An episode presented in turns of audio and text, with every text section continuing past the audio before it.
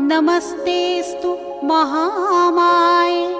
श्रीपीठे सुरपूजिते, शङ्खचक्रगदाहस्ते, महालक्ष्मी नमोऽस्तु ते नमोऽस्तु ते।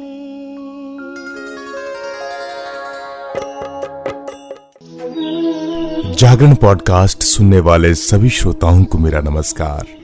जागरण पॉडकास्ट पर आप सुन रहे हैं हरि प्रिया गुणगान विष्णु प्रिया माँ लक्ष्मी जी का।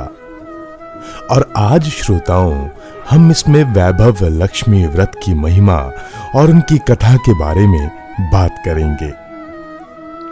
पूजा उपासना तो जैसे भारतीयों की सांसों में बसा हुआ है, शायद ही कोई ऐसा दिन गुजरता होगा। जब कोई खास पूजा का संयोग न बनता हो।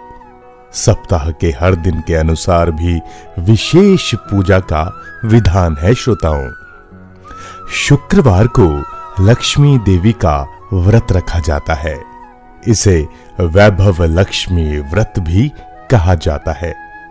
तो आज श्रोताओं, इस भाग में हम बात करेंगे इसी वैभव लक्ष्मी व्रत के बारे में।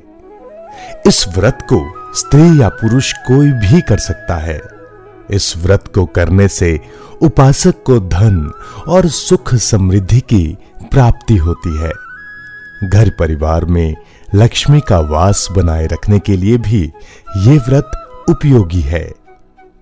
इस दिन स्त्री पुरुष लक्ष्मी की पूजा करते हुए सफ़ेद फूल, सफ़ेद चंदन आदि से माँ लक्ष्मी की पूजा करते हैं। खीर से भगवान को भोग लगाकर प्रसाद ग्रहण करते हैं श्रोताओं। इस व्रत के दिन उपासक को एक समय भोजन करना चाहिए। अगर कोई व्यक्ति माता वैभव लक्ष्मी का व्रत करने के साथ ही लक्ष्मी श्री यंत्र को स्थापित करके उसकी नियमित रूप से पूजा करता है तो उसके व्यापार में वृद्धि और धन में बढ़ोतरी होती है। वैभव लक्ष्मी की व्रत की कथा के बारे में अब आपको बताता हूँ। कहते हैं, किसी शहर में अनेक लोग रहते थे। सभी अपने अपने कामों में लगे रहते थे। किसी को किसी की परवाह नहीं थी। भजन, कीर्तन, भक्ति भाव, दया, माया, परोपकार जैसे संस्कार कम हो गए। शहर में बुराइयाँ बढ़ गई थी। शराब, जुआ, रेस, व्यभिचार, चोरी, डकैती वगैरह बहुत से गुनाह शहर में होते थे। इनके बावजूद शहर में कुछ अच्छे लोग भी रहते थे। ऐसे ही लोगों में शीला और उनके पति की गृहस्थी मानी जाती थी। शीला धार्मिक प्रवृत्ति की थी और संतोषी स्वभाव वाली औरत थी।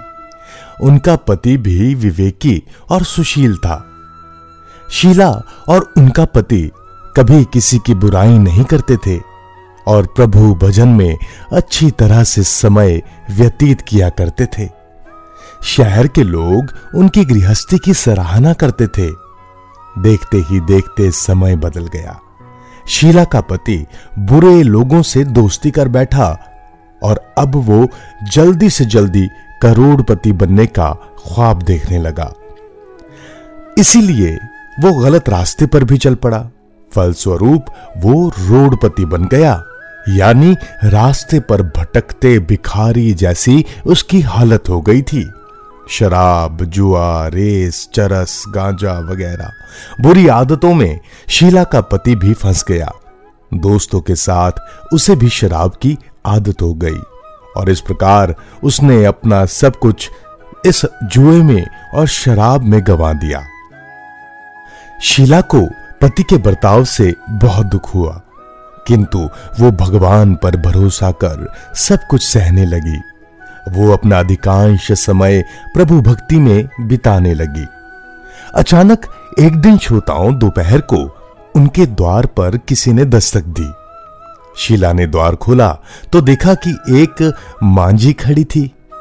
उनके चेहरे पर अलौकिक तेज निखर रहा था। उनकी आँखों में से मानो अमृत बह रहा था। उनका भव्य चेहरा करुणा और प्यार से छलक रहा था। उसको देखते ही शीला के मन में अपार शांति छा गई। शीला के रोम रोम में आनंद छा गया। शीला उस मांझी को आदर के साथ घर के अंदर ले आई। घर में बिठाने के लिए कुछ भी नहीं था। अतः शीला ने सकुच आकर एक फटी हुई चद्दर पर उसको बिठाया। मांझी बोली, क्यों शीला, मुझे पहचाना नहीं? हर शुक्रवार को लक्ष्मी जी के मंदिर में भजन कीर्तन के समय तुम जब वहाँ जाती हो तो मैं भी वहाँ आती हूँ। इसके बावजूद शीला कुछ समझ नहीं पा रही थी। फिर माँ जी बोली तुम बहुत दिनों से मंदिर नहीं आई, शीला। अतः मैं तुम्हें देखने तुम्हारे घर चली आई। माँ जी के अति प्रेम भरे शब्दों से शीला का हृदय पिघल गया।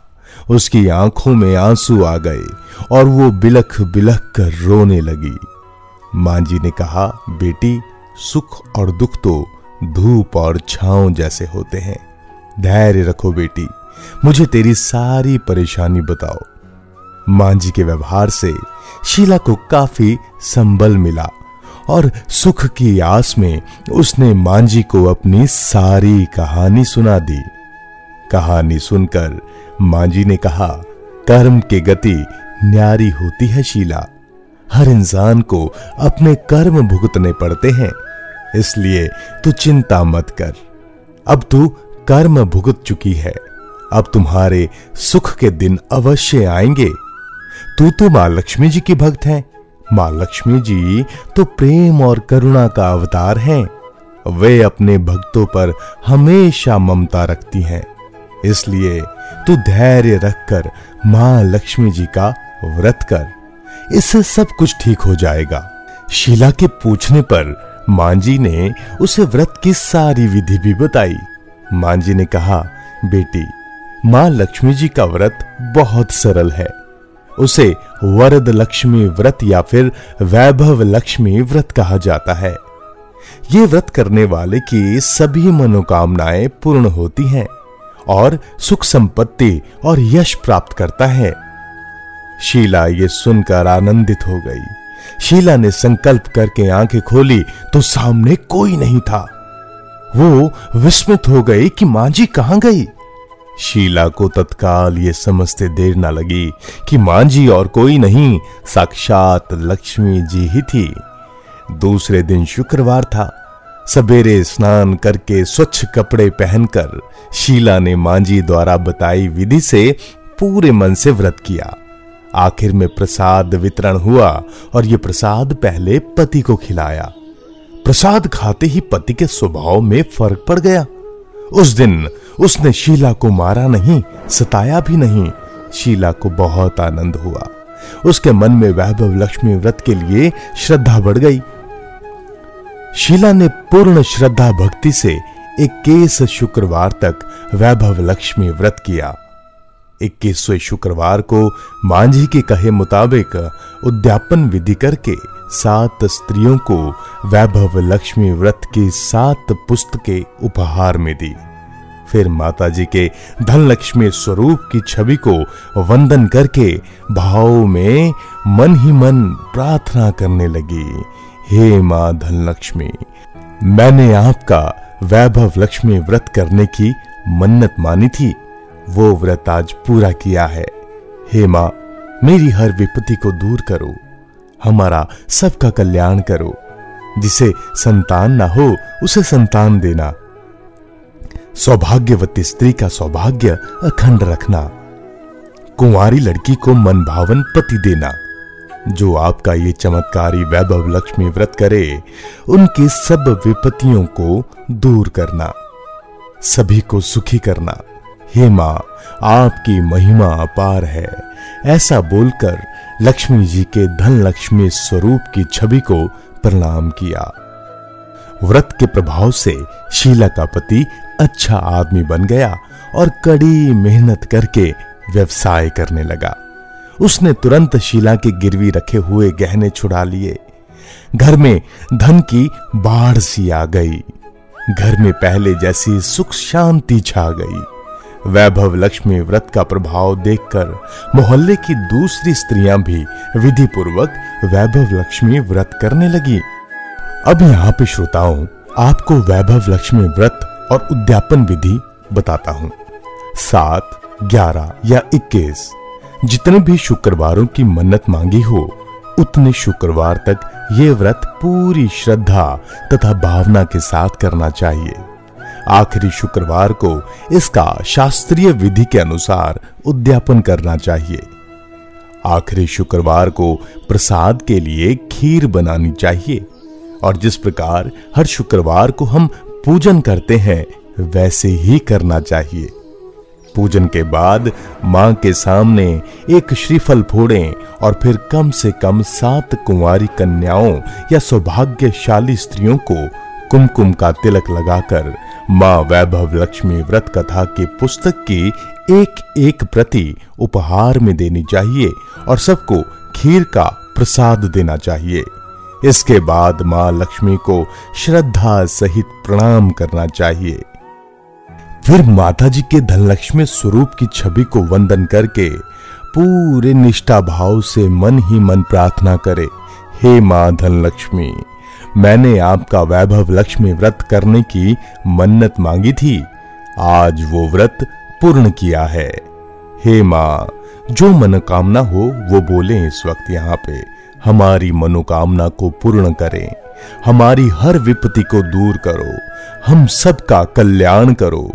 जिसे संतान ना हो, उसे संतान देना। सौभाग्यवती स्त्री का सौभाग्य अखंड रखना। कुंवारी लड़की को मन भावन पति देना। जो आपका ये चमत्कारी वैभव लक्ष्मी व्रत करे, उसकी सब विपत्तियों को दूर करना माँ। सभी को सुखी करना है माँ। आपकी महिमा अपार है, आपकी जय हो, आपकी जय हो। ऐसा बोलकर लक्ष्मी जी के धन लक्ष्मी स्वरूप की छवि को प्रणाम करें। श्रोताओं, आप एक बार तो दिल से माँ लक्ष्मी के इस व्रत को लेकर देखें। आपके सभी कष्ट खुद व खुद माँ लक्ष्मी दूर कर देगी। तो श्रोताओं हरि प्रिया गुणगान विष्णु प्रिया माँ लक्ष्मी जी के इस भाग में इतना ही। अगले भाग में फिर मिलेंगे और हरि प्रिया का गुणगान करेंगे। तब तक के लिए आप अपना ख्याल रखिए, अपनों का भी ध्यान रखिए, स्वस्थ रहिए, मस्त रहिए और मेरे साथ जयकारा बोलिए, बोल जय लक्ष्मी माता की, जय। धन्यवाद श्रोताओं।